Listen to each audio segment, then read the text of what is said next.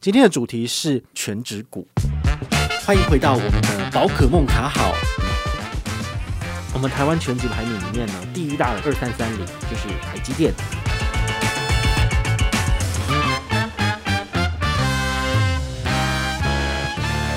前一阵子啊，我在朋友的群组里面，有人在问说：“哎，现在台股相对低点呢？然后因为疫情的关系，是不是有机会可以入手了？”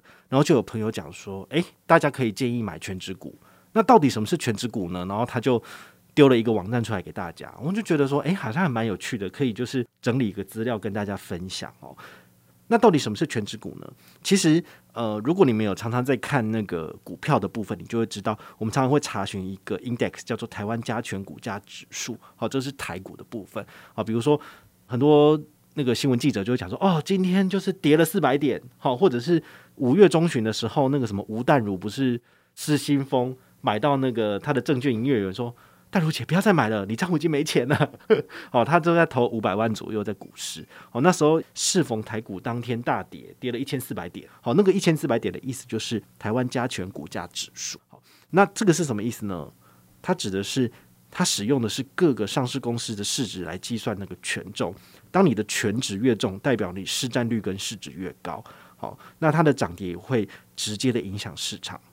举例来讲，像台湾全值排名里面呢，第一大的是什么？二三三零，就是台积电。好，它占整个市场大概二十九点七九。也就是说，台积电这一张股票如果整个消失了，那我们台股大概会下跌百分之三十。哦，就整个就不见了。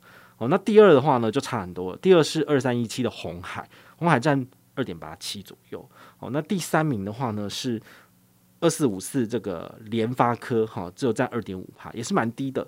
好，那第四名的话大概是中华电信。好，中华电信是二四一二。好，那它占的权值才二点二而已。好，整个比例不高。那第五名的话大概是台塑化。哈，六五零五。好，它才占二点零二趴而已。好，所以其实还蛮低的。好，所以如果你想要买全值股的部分的话，其实就是买这种会直接影响台股大盘的股票。那基本上的话，它就是所谓的全职股。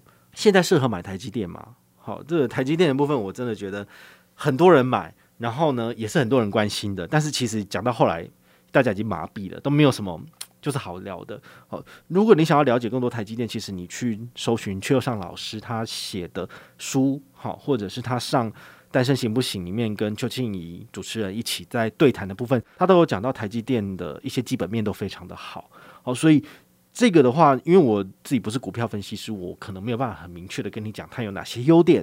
但是呢，你去多了解这些资讯之后，我觉得它反而是你可以去试着去理解或者是去购买的。但是你会一定会问说，现在五百五、五百六可以吗？它之前涨到六七九，哦，好高哦。那如果六七九的时候才进场的人，不是现在就跌死了吗？好，那不是很可怜吗？好，所以这个就很难去跟你讲股价现在到底是好还是不好。好，但是你也可以想一下，如果最近台股忽然间又有跌，那你是不是觉得，诶，你刚好有一些钱，你就可以进？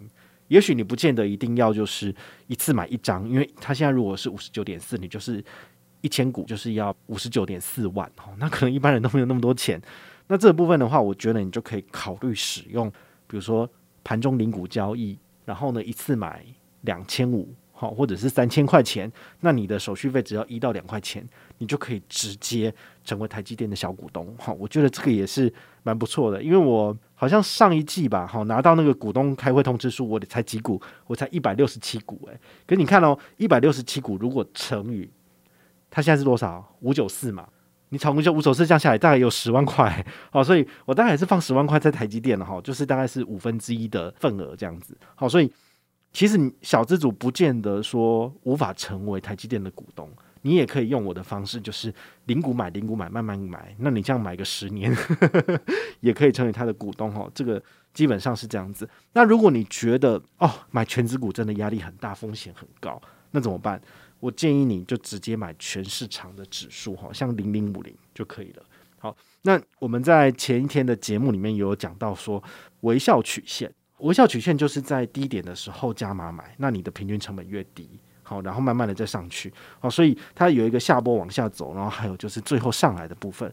现在呃疫情的关系，其实这一阵子应该会是相对比较低的，那你就可以考虑，如果你手上有银弹，在你的紧急预备金不动用的情形之下，因为疫情的关系，你可能收入减少，那你可能要居家隔离，没有钱了。那这部分我就不建议你去做融资，或者是去借钱来前进股市，因为这样子很有可能会发生一个情形，就是。你要被追缴，然后呢，你就会产生违约交割，那你的个人的信用就会不好，好，所以这也是有可能会连带发生的事情。那上礼拜我跟新光证券他们内部的行销人员在聊天，他就说他们现在内部也很头大，因为我们这边虽然说有蛮多的，就是粉丝朋友有开户加入，好，然后进行买股，但是有的时候的确会发生一些违约交割的情形，尤其是投资小白，他们就是想说好玩嘛，那试试看。然后就不小心下多了，那他账上没有那么多钱，T 加二日没有办法在两天之内筹到那么多钱，那真的会产生违约交割的情形。所以他们会很希望就是呃多多去宣导一些比较正确的投资概念，那不要让你就是当做是一个游乐场在玩，因为这种情况之下的话，倾家荡产这是绝对有可能发生的。那也不要觉得说证券商真的拿你没辙，倒不是这样子哦，因为你的联征信用上面一定有记录，你可能你的信用卡。好，只要被注记之后，你的信用卡可能立马就会调降额度，或者是直接暂停使用你的卡片。那你在未来，好要买房子、要买车子、做信用贷款，都会很困难，或者是利率很高、很难看。那其实最后吃亏的还是自己。更严重的，有可能会你将来找到你的新的工作之后，被法院强制扣薪三分之一。那你迟早要还这个钱的，除非你永远都是去做那个领现金的工作，那都不太可能嘛。好，大部分都是汇款方便嘛。好，所以呢。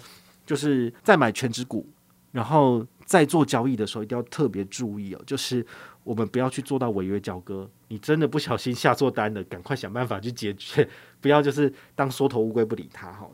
那如果你要捡便宜的部分，两个方式提供给你。第一个就是刚刚讲过的星光证券，好，它就是盘中零股交易最低一块钱，帮你算过了，一除以百分之零点四二五，然后乘以零点二八。